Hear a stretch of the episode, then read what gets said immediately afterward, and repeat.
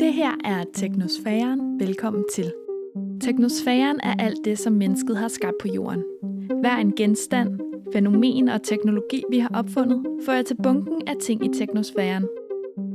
Men selvom vi har skabt teknosfæren, kan det føles som om, vi mister kontrollen med den. For vores verden er fyldt med elektronik, mekanik og maskiner. Nogle gange er de irriterende og påtrængende, andre gange usynlige og næsten magiske. Nogle gange begrænser de os, og andre gange frisætter de os. I den her serie kommer forholdet mellem mennesker og opfindelser på prøve, når programmet svært undersøger, hvordan teknologi påvirker netop deres hjørne af verden. Mit navn er Nana Schmidt Nordeskov, og jeg er producer på podcasten her, og altså ikke verden. Jeg står på sidelinjen, når verden gennem fem episoder udforsker teknologien som en allieret eller en modstander til den kamp, som verden udkæmper i hverdagen. Om teknologien kan hjælpe os med at forbedre miljøet, vores sundhed og meget andet, eller om teknosfæren helt har taget magten fra os. I fjerde sæson af Teknosfæren handler det om teknologi og demokrati. Her er Lavan Hivanamu vært. Lavan er fast skribent i politikken, taleskriver og konsulent. Lavan kender det politiske system indenfra, og derfor undersøger han, hvordan teknologien på godt og ondt forandrer de betingelser, som demokratiet eksisterer under i dag. Okay, Nana. Anden episode. Ja. Du er jo producer på podcasten. Hvad skal vi i dag?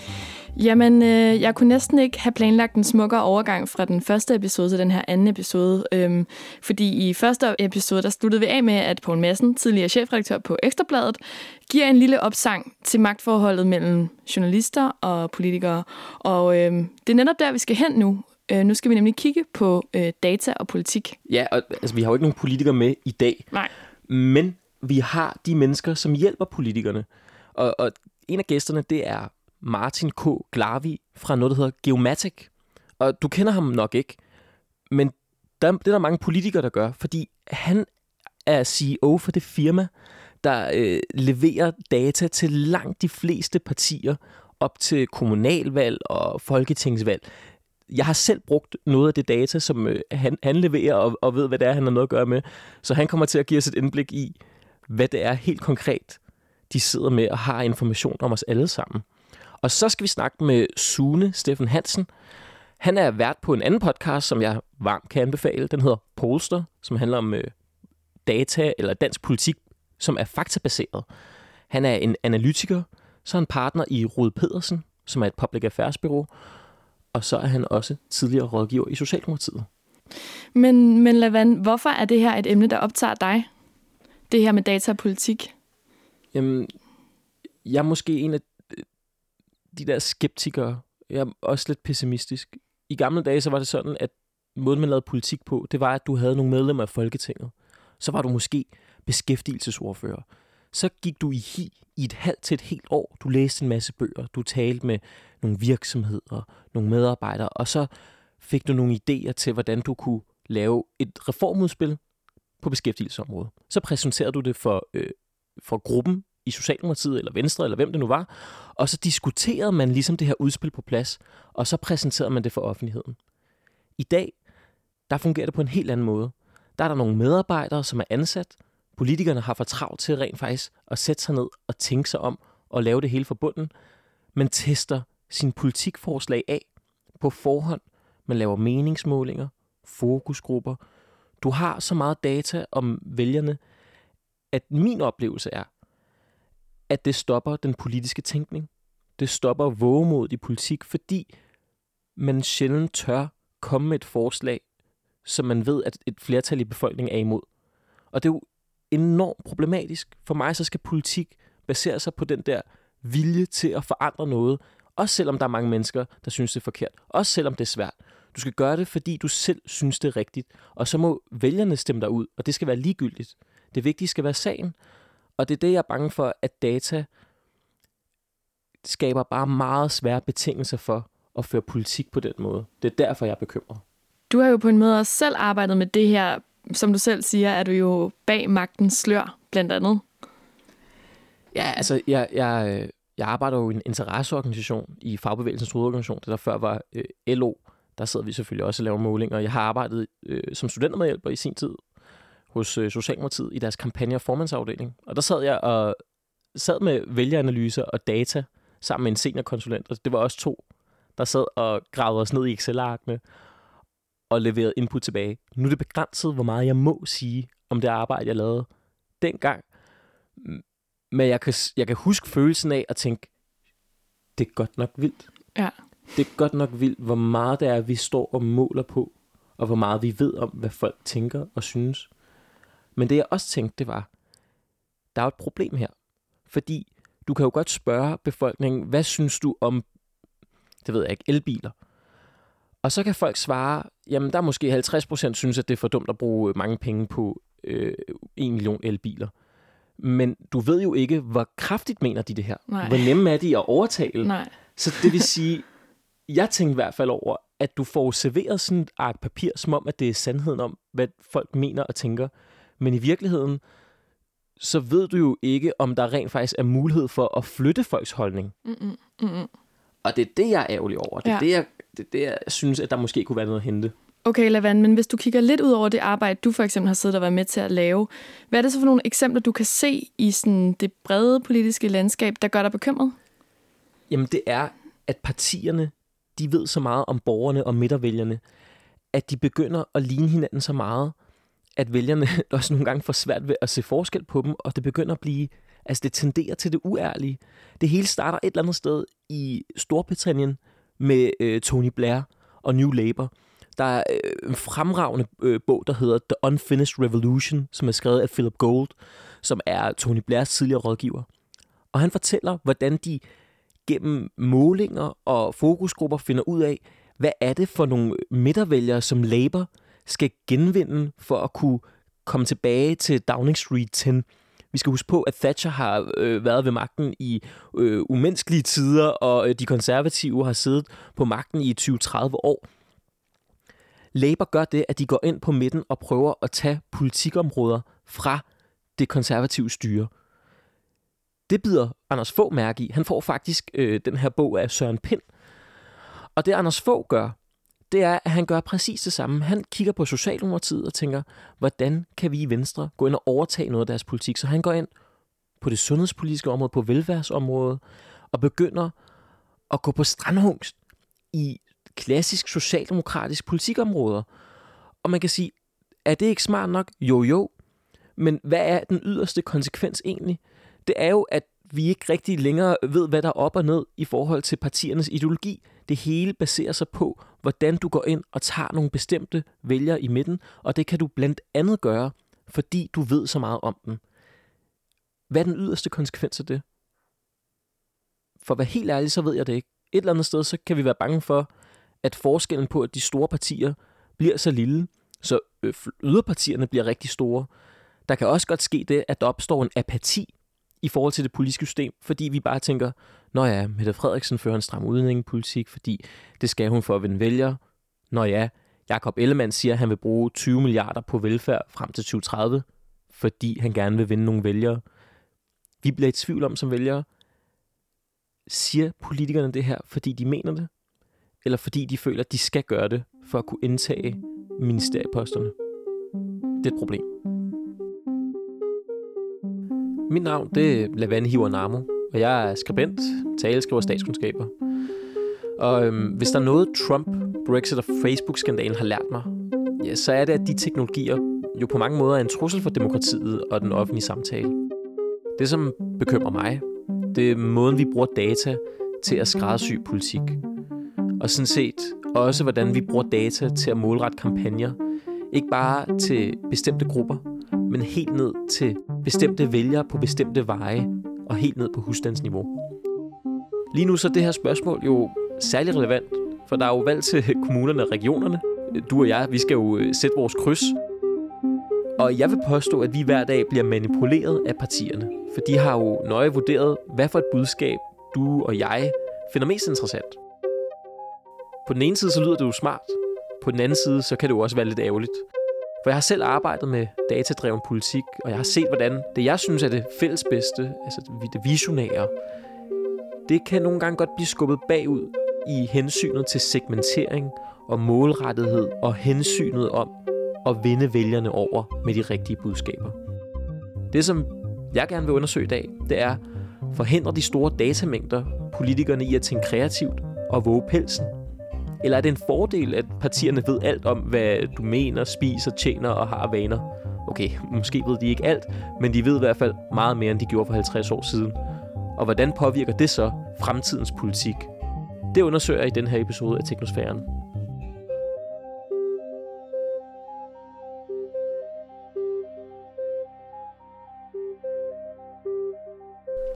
Og så stort velkommen til dig, Sune Steffen Hansen. Vi har jo introduceret dig. Du er, har været rådgiver i Socialdemokratiet og partner i Rud Pedersen.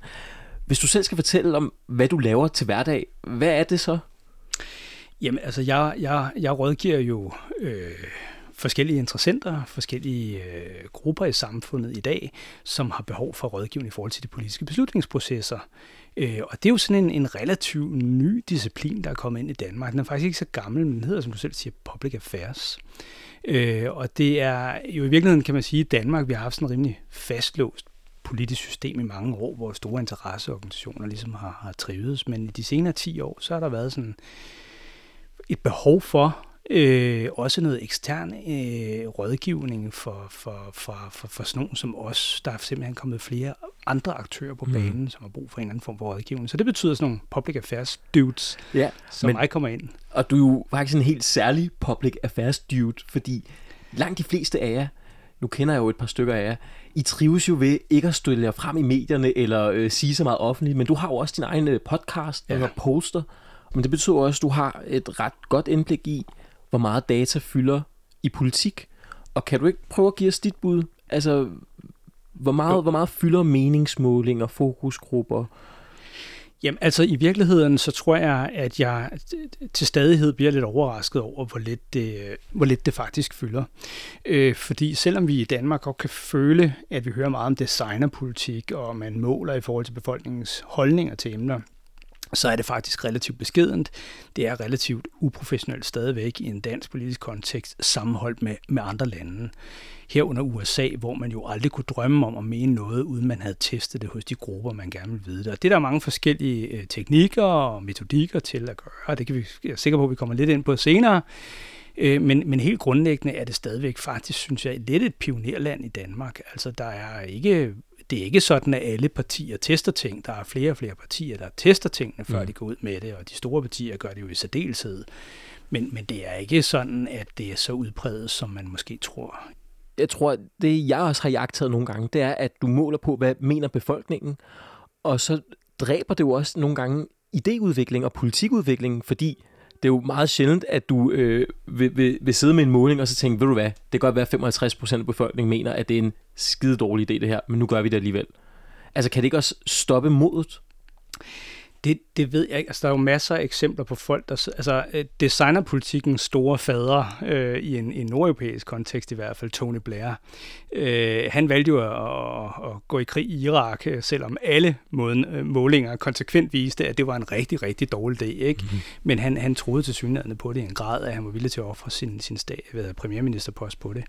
Så der er jo masser af beviser også på det modsatte. Jeg tror, sådan som jeg, sådan som jeg ser på det her, så er det jo noget med, i virkeligheden, at det er meget svært at overbevise en politiker eller politisk parti om noget, som der er kæmpe opbakning til, hvis det er helt fundamentalt strid mod deres ideologi. Mm hele pointen er jo, hvad, kan du, om man så må sige, kan du smide det, som nogen har som værdisæt og tilstræb og ønsker, sammen med nogle ønsker i befolkningen. Så du ligesom laver noget med, hvor man kan sige, der er et politisk efterspørgsel efter noget i den retning, mm. der er en folkelig efterspørgsel efter nogle initiativer herover. Kan man sådan bygge bro over det, jamen så har du en fantastisk god mm. cocktail, som i virkeligheden også i den omfang er ideologisk konsistent. Okay. Så både partiet kan stå på mål for det, men der er faktisk sådan en efterspørgsel efter det. Ja.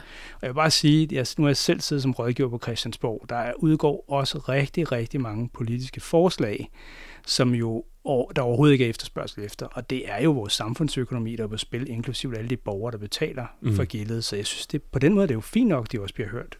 Okay, Sune, kan du fortælle, hvordan man omsætter de her redskaber ind i partierne? Jamen, måske ikke bare i partierne, men generelt, hvordan man politisk omsætter redskaberne, fordi der kan være mange forskellige måder at gøre det på. Men i gamle dage, så var det jo masse kommunikation. Du havde en holdning, du øh, bragede den ud over den danske befolkning og håbede, at så mange som muligt ville synes, det var godt. Og det var jo sådan øh, meget ofte, hvis man kan snakke om et segment, så var det jo noget med, at det var et klassesegment, du i virkeligheden mm. kommunikerede til. Ikke? Og der var sådan relativt beskeden øh, omfang af dem. Der var landmænd og husmænd og øh, Og du havde specifikt og, til hver klasse ja, også. Præcis, ikke arbejderklasse og noget. Så, og man kan sige, at den tidsalder, vi lever i, sådan er betydeligt mere individorienteret, der er det jo sådan alt for simpelt at snakke om fire grupper i samfundet. Det er jo et hav af forskellige segmenter, man er med at mm. gøre. Mm. Alle mulige mennesker, som er unikke, har helt individuelle valg og tænker, at de, øh, der er ingen, der ligner os. Men det er der.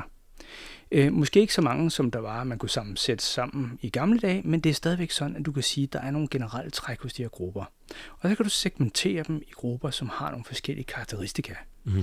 Det kan være urbane unge mennesker, centrum-venstreorienterede, det kan være øh, frustrerede ældre generation, krigsgeneration, som er mere nationalt orienteret, lokalt orienteret, traditionelt deres observans, og du kan fortsætte med at segmentere og skære dem til baseret på visse karakteristika.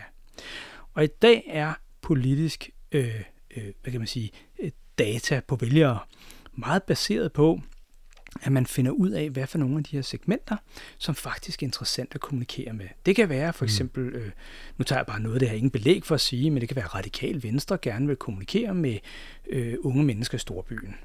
Øh, det, de, har, de har nogen fornemmelse af, hvad der politisk rører sig blandt de unge. De har nogle gode forslag til det. Det er måske ikke noget med at få øh, ind, hvad kan man sige, inspiration til, hvor vi skal policyudvikle. Måske kan det være noget helt andet, der er vigtigt for dem. Måske er det, hvordan pokker fortæller vi det, mm. vi har på hjertet, på en måde, så I forstår, hvad det er, vi mener. Og det er jo en lang forskellig øh, øh, øh kamp. Det er faktisk et enormt værdifuldt redskab, som er med til at fortælle en historie om et eller andet. Og du kan have nok så meget godt på hjertet. Men mm. hvis folk ikke forstår, hvad du mener, så er det jo lige meget. Eller hvis de ikke identificerer sig med det. Ja, at, ja men det, og det er det, altså den store republikanske øh, pollster, Frank Luntz, han siger, it's not what you say, it's what people hear you say. Og det er meget, meget, meget, meget, meget, meget, meget vigtigt, at man husker det.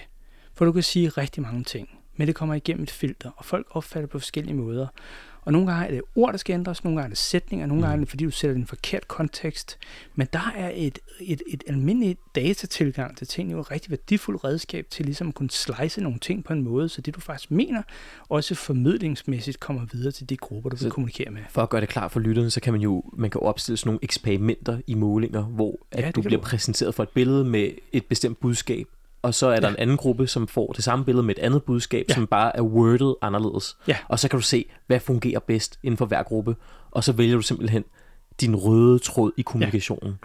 Ja, ja det kunne være det, det kunne være præcis, det kunne være en del, det kunne også være sådan noget med skal skal skal pension for eksempel, skal det hedde pension, eller skal det hedde nedslidning, eller tilbagetrækning? Hvordan rammer man bedst den nerve i samfundet, der er derude, mm. som fortæller os, at folk forstår præcis, hvad det er, du prøver ja. at kommunikere til dem? Det er jo meget små marginaler nogle gange, men det betyder faktisk rigtig, rigtig meget for, hvordan budskabet bliver modtaget. Mm. Ved du hvad, det er jo et perfekt cue til øh, vores næste gæst. Så øh, jeg parkerer lige dig, Sune, et kort øjeblik, og så skal jeg byde velkommen til dig, Martin K. Glavi, du er CEO for det, der hedder Geomatic, og du sælger jo et produkt til politiske partier, måske også dele af erhvervslivet, som jo handler om os borgere. Først og fremmest, vil du lige fortælle lidt om, hvad er Geomatic for en virksomhed? Geomatic er jo en analyse- og datavirksomhed, som arbejder med at sætte samfundets data i spil, og det gør vi på mange forskellige måder. Øh, udvikler nye metoder hele tiden til at blive klogere og bedre til det, vi egentlig gør. Så hvis jeg nu er et politisk parti, der op til kommunalvalget gerne vil prøve at ramme borgerne rigtigt, hvad kan du så sælge mig? Jamen, så kan jeg sælge dig en, øh, en valgpakke bestående af en øh, online-applikation med nogle kortlag, hvor man kan gå ind og kigge på, hvad folk har af uddannelse, indkomst, beskæftigelse, alder osv., men også, øh, hvad de stemte ved sidste valg, hvad de overvejer at stemme på til næste valg, som selvfølgelig er taget ud for, for kvalitative undersøgelser og de almindelige øh, prognoser op til øh, valget. Og hvor langt ned kan jeg gå? Altså kan jeg sige det? Er det postnummerbasis? Er det ned på øh, et kvarter, en boligblok eller en opgang? Vi går sådan set øh, længere ned end det, øh, men vi går ikke øh, længere ned end det, som Danmarks Statistik, kan man sige, tillader, at man gør. Og øh, de har nogle forskellige diskretionsprincipper, øh, hvor de også har et udvalg, som hver gang der skal laves nye metoder til at trække statistik ud, så skal det godkendes i det udvalg for at sikre øh, vores allesammens øh, privathed. Ikke? Så jeg vil kunne se, jamen på Hovedsvej, hvor jeg selv bor, der er øh, gennemsnitsalderen måske 40-30. Jeg vil kunne se, hvad folk er uddannet som. Vil jeg også kunne se det på opgangsniveau? Ja, det, det kan du også. Okay. Og hvorfor er det interessant for politikerne? Jamen det er det jo lige så vel som alle andre, øh, der vil ud og, og ramme plet med deres øh, kommunikation, så er det jo, at, øh, at det handler om at, at kontakte den rigtige målgruppe og bruge krudtet der, hvor det giver mest øh, mulig øh, effekt. Øh, så det adskiller sådan set, sådan set ikke for politiske partier i forhold til øh, almind- det almindelige øh, erhvervsliv. Mm. Og hvordan har du fået så meget data på os alle sammen? Det meste af data er jo øh, åbne offentlige øh, data. Det er sådan, at øh, i EU besluttede man tilbage i 2000 en, øh, at der skulle ligesom, øh, stilles flere øh, offentlige data til rådighed. Og øh, Danmark var et forgangsland, for det har faktisk øh, et af de mest åbne øh, datasamfund i EU i dag. Øh, det første, man frikøbte fra statens side, det var ejendomsdata, blandt, øh, mm. og, og, og det blev stillet til rådighed på det tidspunkt. Så, så vi har ikke flere data, end det, som alle andre også har. Men hvorfor, hvorfor vil partierne så betale? Jeg går ud fra, at I ikke er helt billige. Hvorfor vil de betale for data, som de bare selv kan hente ned? Der er et stort arbejde i at hente det ned, men det, er, det ligger offentligt tilgængeligt, og man kan sådan set selv hente det ned. Men vi krydder jo, kan man sige, rigtig mange forskellige offentlige øh, registre med statistikdata og med kvalitative øh, interviewdata, øh, hvor vi blandt andet bruger TNS Kantar, øh, Gallups Index Danmark, til at ligesom, øh, beskrive typerne øh, yderligere. Men lad os prøve, Martin, at blive lidt mere konkrete på, hvad det er, du egentlig kan sige om mig. Jeg bor på Hovedsvej, og du kan jo slå mig op i dit system. Hvad kan du sige? Jamen, vi kan prøve at taste dig ind i, i vores system her og se, hvordan du falder ud. Det er sådan, at vi har jo hele Danmark inddelt i, i 38 øh, forskellige forbrugertyper, øh, og ud fra ens adresse, så falder man så inden for en af de her typer. Forbrugertyper? Ja. Hvad betyder det? Ja, altså vi kalder det jo konsumenter eller forbrugertyper, øh, eller borgere, øh, om, man, øh, om man vil. Det kommer an på, øh, hvilken kasket man har på, og hvordan mm. man arbejder med systemet. Øh, du kommer ud som det, der hedder ung andel. Øh, og øh, ung andel, der kan man sige, at de fleste de er under 35 år. Der er mange singler, meget få børn, og øh, generelt så ligger uddannelsesniveauet over gennemsnit. Mange har endda mellemlang og længere videregående uddannelse. Og øh, de, som er færdiguddannet, sidder i gode jobs med en fortsat mellemindkomst, men en, en større indkomst på vej. Hvad kan du sige om mine vaner? Om dine vaner, der kan jeg sige lidt mere her. Øh, fordi det, som vi kan se ud for andre, der bor på samme måde som dig, øh, i samme øh, type, kan man sige, der kan man se blandt andet, at de er storforbrugere af kultur, øh, tilbud. Øh, de køber gerne luksusprodukter. Gerne før vennerne vil de gerne vise øh, gadgets og andre ting frem. Øh, de tænker i bæredygtighed og, øh, og miljøvenligt og cykler derfor for det meste træner, passer øh, godt på dem selv, læser flere magasiner, øh, selvom det ikke altid, de har råd til at købe dem selv, så læser de dem andre steder. Øh, så øh, ja, der er, der, er, der er en del at sige. Politisk, måske også interessant, jamen så siger den, at, øh, at du stemmer på Radikal Venstre, Øh, og den siger også, at blandt unge andel er der 15 procent, som ikke stemte ved sidste valg. Det vil sige, at det er en, det er en attraktiv målgruppe at komme ud til, fordi at der er en del sofavælgere, øh, også blandt den her type. Og det er til kommunal- og regionrådsvalget? Ja, ja. ja. Okay. Det er godt nok interessant. Så hvis, hvis du skulle rådgive partierne til at få, få fat på mig, ja. hvordan skulle de så bruge den her data til at få mig i fonden? Altså, de skal jo bruge den, den viden, der ligger i typerne, kan man sige, de beskrivelser, der er. Øh, det de typisk gør, det er, at de kortlægger, øh, får en kortløsning, hvor de kan se, hvorhen øh, de her typer bor, typisk. Det vil så være der, hvor de, hvis de vurderer, at der er mange tvivlere, og de her tvivlere er nogen, der er påvirkelige også, øh, så vil de målrette deres indsats i de områder. Det vil sige, det er alt fra at stemme dørklokker til at dele øh, ud på, på gadehjørnet. Ikke? Det gør lidt ondt at høre, at jeg læser flere magasiner. Det gør jeg. Har et stort kulturforbrug. Yes, det jeg bruger mange penge på at komme i øh, teateret og i biografen. Mm. Går også mere på restaurant, end jeg går på diskotek. Altså, det, det er fuldstændig spot on. Er det egentlig ikke et problem, at de ved alt det her om mig? Altså man kan sige, øh, det, det er jo ikke anderledes, end hvis man... Øh, når man vælger at indrykke en helsidesannonce, for eksempel i, lad os have de, nu to af de store øh, landsdækkende, altså hvis det enten er Berlingske eller det er politikken, øh, så ved man jo godt, at når man indrykker en annonce i den ene eller den anden vis, så, så rammer man måske mere til, til højre eller venstre i forhold til at finde sin målgruppe. Ja. Øh, her er det så mere granuleret, øh, fordi vi kommer tættere på, og øh, Øh, men, men stadigvæk er det jo en beskrivelse af, af dig sammen med, med 399 andre, øh, som ligner dig øh, ud for bopæl mm. og ud for området, I, I bor i. Martin, nu, nu står du her i studiet i Enigma med din bærbare computer, hvor du har ekstremt meget data. Kan man som parti vinde et valg uden at hyre dig? Det, øh, det vil jeg tro, man kan. det, øh, og det, øh, der er også partier, der ikke anvender vores data, men køber det for nogle af mine kollegaer i, i branchen.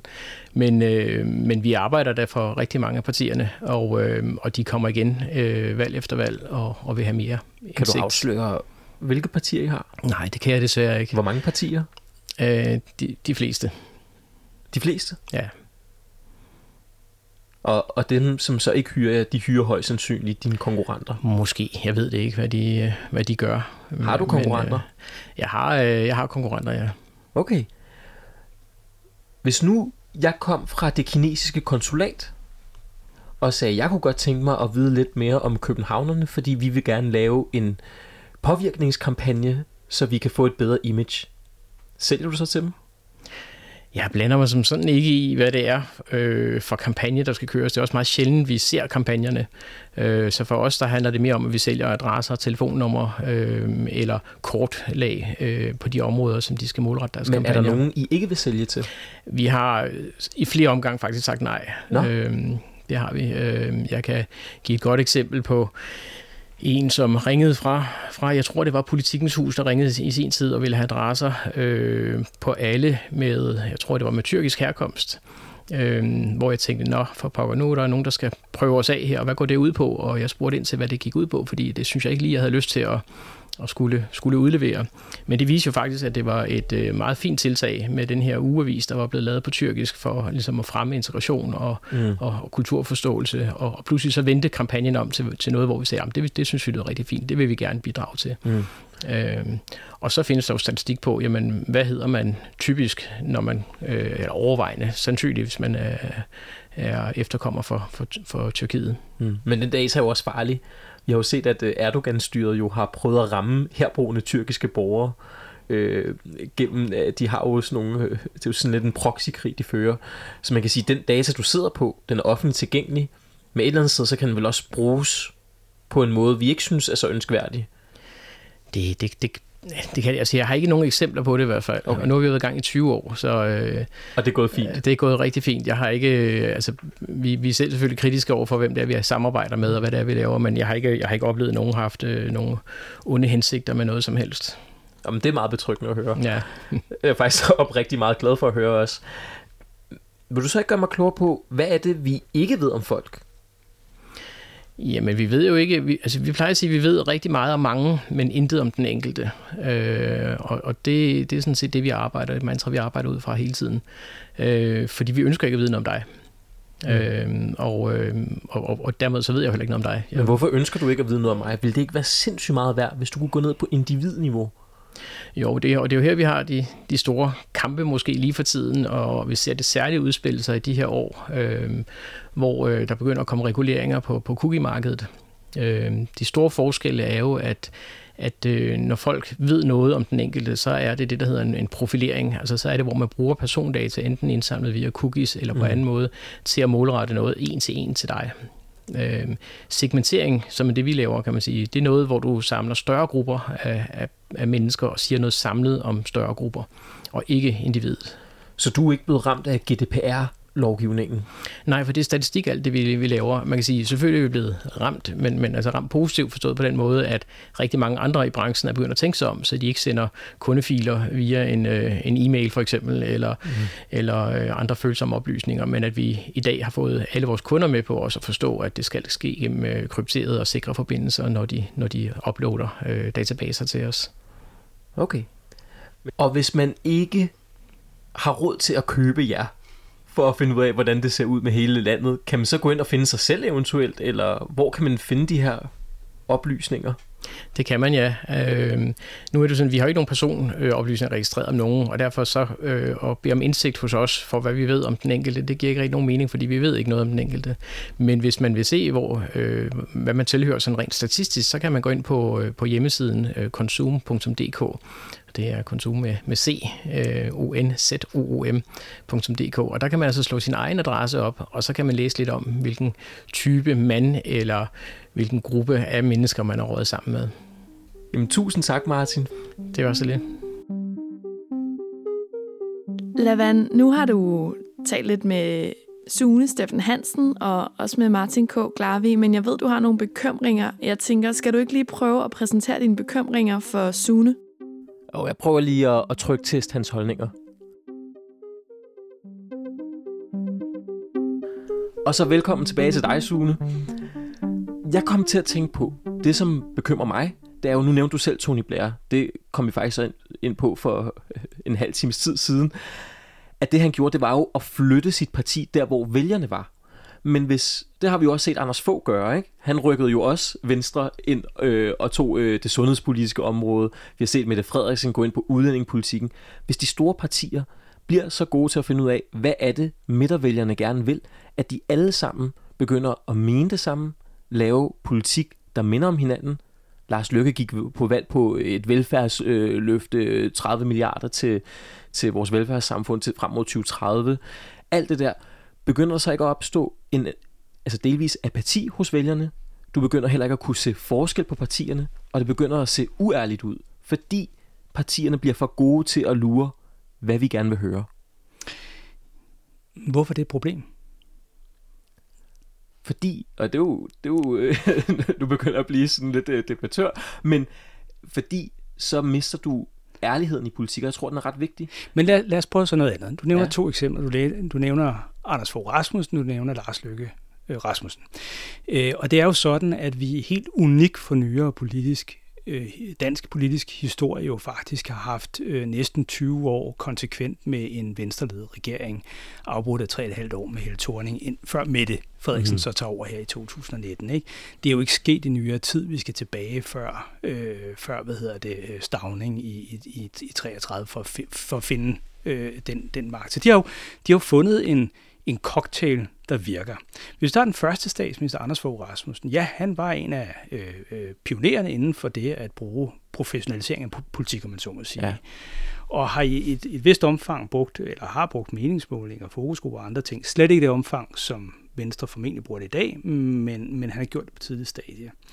Han forstod at skabe et system opbrud i Danmark, som måske var tiltrængt i virkeligheden, som gjorde, at øh, man fjernede midtersøjlen i dansk politik, altså særligt radikal venstre, mm. CD, kristendemokraterne, satte dem uden for indflydelse og sørgede for at have, hvad kan man sige, et, nu er det et neokonservativt flertal bestående af Dansk Folkeparti, Venstre og konservative. I hen ved 20 år øh, kunne det fungere i hvert fald 15. Det synes jeg var fascinerende, at man kunne samle de vælgere. Der er jo ingen, der siger, at det er naturlov, at en lille gruppe af midterpartier på 2-3 procent skal have lov til at bestemme så meget. Det gjorde han et opbrud med kan være enig eller uenig, men hvis du spørger mig som, sådan, som polster og demokratisk sindet, så er jeg ikke sikker på, at jeg ser det som en udfordring, hvis det er den vej, at vælgerne synes, det skal være. Det er sådan den ene ting. Så er det det andet, hvor meget skal man lade sig diktere af data. Og der nævnte du så det andet eksempel på øh, Lars Løkke Rasmussen, altså hans efterfølger. Og Lars Løkke Rasmussen, han præsenterede en kæmpe øh, genopretningspakke, baseret på øh, de facto fjerne efterlønnen, øh, korte dagpengeperioden betragteligt. Mm. Øh, jeg sad med målinger i den periode, mange målinger. Der var ikke en eneste, der viste, at der var opbakning til den politik overhovedet, som i overhovedet. Mm. Det var overvældende opbakning til det stik modsatte. Han tabte regeringsmagten, men han, han har selvfølgelig også siddet med de målinger. Han har godt vidst, hvad det var. Han har mm. taget en, en, en chance for at vise, at han faktisk mener og tror på noget. Han lod sig ikke diktere. Han har haft den viden, men valgte at gå en anden retning. Det er bare mm. for at sige, at der er ingen, der siger, at det bliver Gud målinger. Du kan sagtens selv bryde ud af det. Du kan sagtens selv vælge en anden retning og så sige, så går jeg mod folkestrømning, og så ser jeg, om jeg kan bevæge den i en retning. Fordi det er jo ikke sådan, at vælgerne nødvendigvis ikke kan ændre holdning. Mm. Det kan de sagtens, det vi gør det hele tiden. Men du skal ligesom du kan bruge det som et redskab til at navigere, og det er også rart, hvis du så vælger at gå mod vælgerstrømning, at du ved nogenlunde, hvor meget du går imod den. Ja, og så vidt jeg husker, så, så var dagpengereformen og efterlønsreformen, som, som han præsenterede der i 2000, og var det 10, et vendepunkt for ham også, fordi han begyndte at træde karakter. Altså hans målinger begyndte at gå opad derfra. Kan det passe? Ja, altså i hvert fald partiet Venstre mm-hmm. øh, øh, gik frem. Ikke? Øh, det var det ved nytårstalen der ja, lige præcis. Øh, i 2001, ikke? hvor den kom 1. januar, og han ligesom lancerede sin efterlønsreform, og så kom, så galopperede det ellers derfra. Ikke? Og så blev der valgt, tror jeg, den var den 11. september, mm. eller sådan noget, 15. september et andet sted. Ikke? Øh, og man, man, man kan sige, at øh, altså, han virkede troværdig, han samlede en del liberale vælgere omkring sig. Det var noget, de havde øh, længtes efter, mm. formentlig øh, efter at have haft en venstre øh, statsminister, ja. Anders Fogh Rasmussen, som var mere, mere midtersøgende. Det gav en effekt. For blokken som helhed, så betød det, at Socialdemokratiet for første gang i øh, i, hvad hedder det, 10 år kunne indtage statsministerposten mm. igen, ikke? Øh, fordi flertallet af vælgere sådan set pegede på Helle Thornings øh, regeringskonstellation, altså rød blok, ikke ja. Socialdemokratiet selv, der gik tilbage, men, men, men på, på rød blok med flertal. Men er det ikke lidt ærgerligt, at hen over 20 år, så kan vi pege på én gang, hvor en statsminister for alvor er gået imod folkeopinionen. I den ideelle verden vil det ikke være sådan, så at du som politiker har nogle grundværdier og nogle holdninger, og så stræber du efter at overbevise befolkningen. Altså det er det, der er dit mål.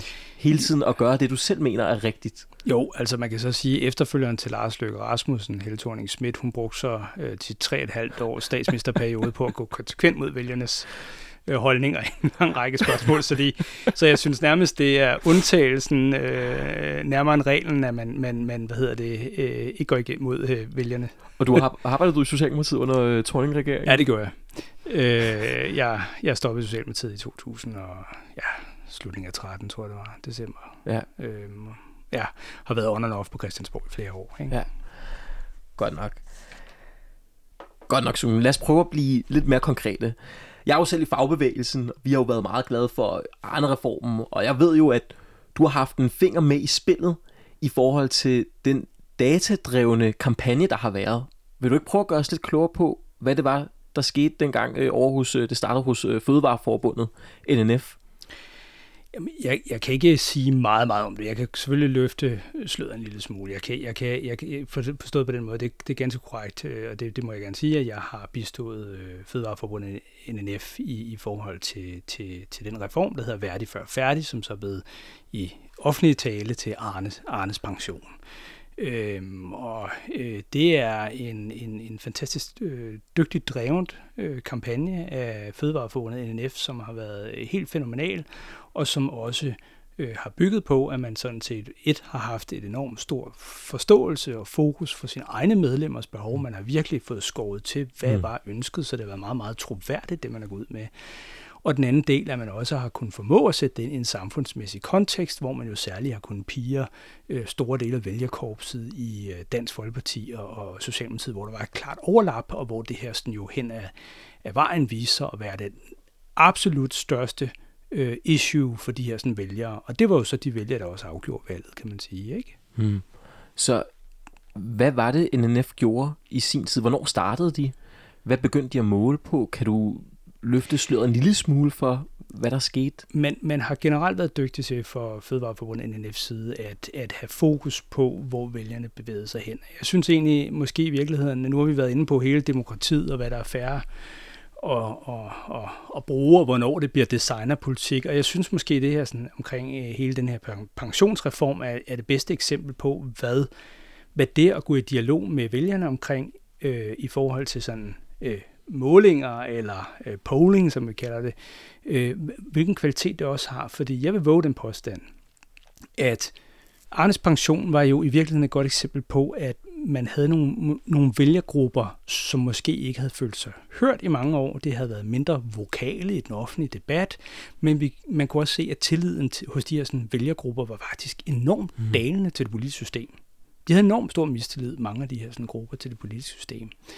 Øh, Arnes pension var jo en måde, hvor man også på en eller anden måde kunne arbejde med og se lige pludselig, at der var faktisk en vis efterspørgsel efter noget. Der var en bekymring i befolkningen. Mm. Der var en bekymring for, om man kunne fortsætte på værdig vis, om man skulle fylde sig med piller de sidste 10 år af ens arbejdsliv for øh, at holde ud til pensionsalderen, om man så må sige. Og det var jo noget af det, man først for alvor blev skarp på, når man gik ind og så, hvordan, hvordan øh, øh, hvad kan man sige, øh, vælgerne reagerede på de her spørgsmål. Så, spørgsmål, altså, så jeg synes i virkeligheden, Arnes pension er også en god måde ligesom at tage et tryk ned i befolkningen nogle gange og vurdere pludselig, hvad, hvad er der Altså, hvad er der vigtigt for jer? Mm. Det er jo et godt redskab til at se, hvad der er vigtigt for nogle grupper, som har følt sig enormt overhørte i rigtig, rigtig mange år. Og der var det tydeligt, at det her sådan var kæmpe værdi. Mm. Og man har også efterfølgende kunnet se, at tilliden til det politiske system sådan set er gået en, et, et nyk op. Ja, okay. Og det synes jeg er et godt eksempel på, at det ikke bare er noget dårligt noget at være i dialog med det politiske system, eller undskyld med vælgerne, øh, fra det politiske system eller fra andre interessentgrupper. Det, er mm. faktisk, det kan sagtens have værdi. Er der en balance i det? Ja, det er der jo nok. Mm. Altså, man, man, man, skal, man skal jo ikke designe sådan noget, men, men, men faktum er bare i min verden, at det er meget, meget, meget svært i dag at finde ud af, hvad der rører sig hos den danske befolkning, ja. hvis du ikke har de her moderne redskaber, den moderne tilgang til det. Du kan ikke gå ud i en partiforening. Der sidder maks 20 mennesker, ja. og det er en meget indspist boble. Hvis du virkelig vil have fornemmelse af, hvad der rykker sig, jamen, så er det naturligt, at man forsøger mm. at finde ud af det med nogle andre redskaber. Ja, man kan jo heller ikke altså, slå op i avisens debatspalter, øh, hvor jeg jo selv er skribent. Altså, det, langt de fleste af os er, er nogen med lange videregående uddannelser tror kun det er 17 procent af, af dem, som er i spalterne, som øh, enten er faglærte eller ufaglærte, mm. og de fylder trods alt omkring øh, 60 procent af befolkningen. Ja. Så du, du har fuldstændig ret, når du, når du siger, at de er underrepræsenteret. Den køber jeg langt hen ad vejen. Ja. Så... jeg kan godt se, at jeg skal moderere øh, mit eget synspunkt også. Men det, som, som er interessant, det er jo, fordi jeg har jo kunne læse, at DF var ude at sige, jamen vi kunne, altså, at en af grundene til, at de blev overbevist om at gå med i egen reform, det var dem, der sikrede for livet og sørge for, at, at den kommer til at stå der. Det var jo, at de fik en måling præsenteret fra NNF. Ja, øh, jeg tror godt, jeg ved, hvilken artikel du refererer til. Øh, og det, det er svært sådan at gå ind i, i, i detaljerne, men jeg noterede mig også, at der var en artikel, hvor det, der blev sagt øh, øh, til synligheden til citat, at, at man godt var klar over, at også af vælgerne øh, for, for, for, for DF mm. øh, rent faktisk efterspurgt det her voldsomt. Og det igen, så skal du huske, at jeg, jeg ser jo ikke det her som en udfordrende problem. Jeg ser det jo som en måde at blive skarpere på sin del af vælgerkorpset mm. til. Altså, jeg synes, der er enormt interessante perspektiver på de her sådan, ting i forhold til at finde ud af, hvad der rører sig. Jeg synes, Trump er jo i alle henseende ved langt de største delen af dine lyttere formentlig tænke helt skræmmende, forfærdelige mennesker. Så nu tillader mm. mig lige at nuancere, ikke politisk i forhold til Trump, men mere sådan metodisk i forhold til Trump. Han er jo et godt eksempel på en, der igennem også både, altså han har haft en god mavefornemmelse, tror jeg, men han har, man skal heller ikke underkende, at der har været et analyseredskab bag ham, som bare har været anderledes. Mm. Det har ikke været konstrueret på denne her, sådan, hvad kan man sige, konventionelle måde, vi gør det på. Han har haft et analysemaskine, som har fungeret særdeleshed på de sociale medier. Og han har kunnet opsnappe rigtig mange bølger i samfundet, som har været helt øh, specielle og unikke, og som andre ikke har kunnet se for sig, og kunne få aktiveret dem, og fået aktiveret kæmpe dele af det øh, øh, amerikanske vælgerkorps, mm. som er lavere uddannet, lavere middelklasse, dårlige indkomster, og fået dem engageret i politik. Er, er det så skræmmende? Ja, det er det jo i en europæisk kontekst, alle de der ting. Øh, altså, det kan jeg jo også godt røbe, jeg er heller ikke sådan en kæmpe tilhænger af hans tilgang, men jeg noterer mig alligevel, at han har kunnet kommunikere med dem, hvor at demokraterne jo i modsætning, øh, modsat fald, mm. de har jo bare kørt hen over dem i flere år. Ja. Og er, er det godt for demokratiet, at Trump kommer til? Nej, det er der ikke noget, der tyder på, men er det godt for demokratiet, at han får aktiveret nogle grupper i samfundet? Ja, det, altså hvis man gerne vil have, at folk stemmer, hvis det er et mm. parameter, så er det vel ikke skidt i sig selv. Nej, det kan du sådan set ret i. Altså det, at øh, han har vel også givet det politiske system et, ja. et ordentligt løs i røven, altså i, i hele Vesten et eller andet sted. Ikke? Der er jo mange af os, der begynder hvis, at tænke. Hvis jeg skal prøve at komme med et sjovt eksempel på, hvordan, hvordan man kan arbejde, hvis jeg må gå tilbage til ja. samtalen omkring redskaberne, det er bare lige en lille, øh, ikke anekdote, men så talte jeg på et tidspunkt med hans øh, kampagne, en af hans kampagnechefer fra Florida, Brett Doster, som havde ansvaret for, at Florida skulle flippe til Trump. Altså den simpelthen skulle, han skulle vinde den, og alle målinger pegede på, at der var rigtig tæt løb i Florida, og Brett Doster sagde, nej, det er der ikke, Trump vinder den stensikkert hvordan kan det være, at Brett Doster alle målinger viser tydeligt, at den er 50-50? Hvordan kan du være så sikker på, at han vinder øh, tydeligt og klart? Jamen det er fordi, vi ser slet ikke til konventionelle målinger. Vi tror ikke på, at det kan fange den energi, der er i vælgerkorpset. Ud med det, væk, vi bruger det ikke. Vi måler kun på sociale medier. Og den aktivitet, vi ser i forhold til de sociale medier, det datasæt, vi trækker, den viser tydeligt, at Trump vinder. Og vil du være på valgdagen, som jo præcis er et år siden her i den her tid, så vandt han jo markant Florida. Der var ikke nogen tvivl om, at det var Trump. Ja. Jeg synes, det er interessant også bare som sådan en lille øh, sidebemærkning at sige, at, at det analyseredskaberne også udvikler sig i forhold til at samle information om vælgerkorpset. Der kan man til sydenlandet ikke fange det med, med, med, med almindelige målinger eller fokusgrupper, hvor man jo netop går ind og spørger folk, hvad synes mm. de, og hvorfor synes de det, og alle de her ting, og prøver at fange nogle energier. Det kunne han så på, på, på de her sociale medier til sydenlandene. Det er jo godt nok interessant. Det er super interessant. Tror du, det kommer til at forandre politik? Nej, øh, jeg tror, når jeg ser dykker ned i vælgerkorpset, så ser jeg, øh, hvis du spørger, hvad, hvad jeg ser, så ser jeg en, en op, et starten til et opbrud, et opbrud, der er i gang, som bliver større. Hmm. Øh, 44 procent af vælgerne, 43,9 procent af vælgerne, de skifter parti ved valget. Det er på niveau med det berømte jordskredsvalg fra 1973, hvor 44 procent skifter. Så 0,1 procent fra. Det er første gang, vi er så højt. Det har vi ikke været siden jordskredsvalget. 60 procent af vælgerne beslutter sig i løbet af valgkampen. Der skal ikke mange historier til pludselig på øh, Ekstrabladets mm. forside eller på Danmarks Radio, før et eller andet så til synligheden kan være afgørende for vælgernes stemme lige præcis på det parti.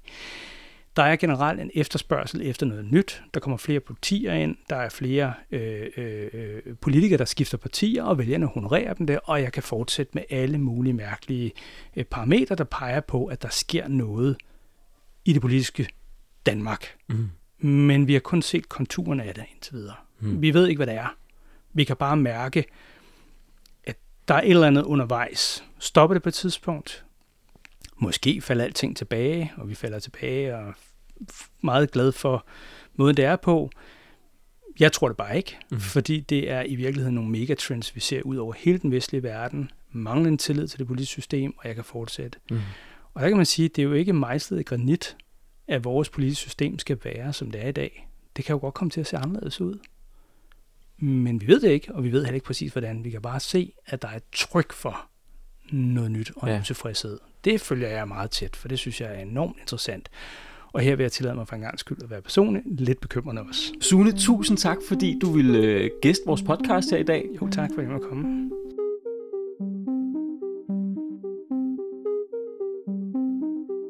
Nå, Nana, det var øh, en meget veloplagt Sune, vi havde i studiet. Ja, det var det godt nok. Altså, øh, han havde argumenterne i orden. Det må man bare sige. Hvad, hvor står du egentlig? Jamen, jeg, jeg skulle lige så sige, jeg tror faktisk, han overbeviste mig. Jeg kunne godt se noget af det, men det, jeg bare sad efterfølgende og tænkte på, det er, altså hvis der er et problem, er problemet så ikke, at vi ikke er engageret i demokratiet? Fordi han blev ved med at vende tilbage til det her med, at øh, hvordan, skal, hvordan skal partierne vide, at hvad vælgerne vil have, hvad borgerne tænker, hvad er folkestemningen? Hvad nu, hvis vi bare var engageret i demokratiet? Ja, jeg tror bare, vi må indse, at den tid, hvor alle var medlemmer af et parti, eller rigtig mange var, den tid eksisterer ikke længere, og den kommer heller ikke igen. Vi er engageret politisk på vidt forskellige måder. Der er enkelte sager, der kan vække en generation. Tag øh, klimakrisen som eksempel. Ikke? Altså ungdommen bliver simpelthen, øh, dens politiske sans bliver revitaliseret af, at der er en kamp at kæmpe for. Det handler måske et eller andet sted også om, at dengang du havde den kolde krig, du havde Sovjet, du havde kommunismen, du havde forskellige styreformer, der var virkelig noget på spil dengang. I dag, der har de fleste af os det i bund og grund meget godt. Og den politik, der bliver ført, det handler om marginalerne hist og her. Det er ikke de store reformer, som man så dengang i 40'erne og 50'erne og 60'erne. Så jeg tror, det er en af grundene til, at vi ikke engagerer os lige så meget. Men din bekymring går jo meget på det her med, om, det, om vi så mister visionerne i det. Måske det er ikke helt dumt, så hvis det er fremtiden for politik, så er det måske meget fint, at vi bare får sådan noget lidt mere øh, enkeltsagsorienteret politik. Ja. Jeg vil sige, når Sune taler om for eksempel Arne-reformen, at du ser nogle mennesker, som normalt ikke kommer til ord, ja. og du rent faktisk bliver klogere på, hvad deres behov og præferencer er. Der bøjer jeg mig, jeg mig i støvet for, øh, hvad skal man sige, argumentets øh, tvangsfri tvang. Det er et godt argument. Jeg er overbevist på det punkt. Okay. Data kan et stykke hen ad vejen rent faktisk være et godt redskab, hvis vi vil bibeholde altså, øh, demokratiet og videreudvikle det. Det var også det, Zoom lagde op til. Ja, lige præcis. Hvad blev du særlig mærke i efter de her to interviews? Jeg tror, med Martin, så havde jeg... Altså, han rammer jo plet langt hen ad vejen, men han ved jo heller ikke det hele. Altså, det er jo stadig bare et statistisk værktøj. Det var i hvert fald det, jeg tænkte. Altså, det var måske lidt det, jeg blev overrasket over. At han har baseret det på nogle gennemsnitsbetragtninger, som han aggregerer og putter i en app, og så kan du sige noget om, om den her opgang. Det er stadig interessant, du kan gå så detaljeret ned, men vi er ikke helt der, hvor jeg måske frygtede, man var.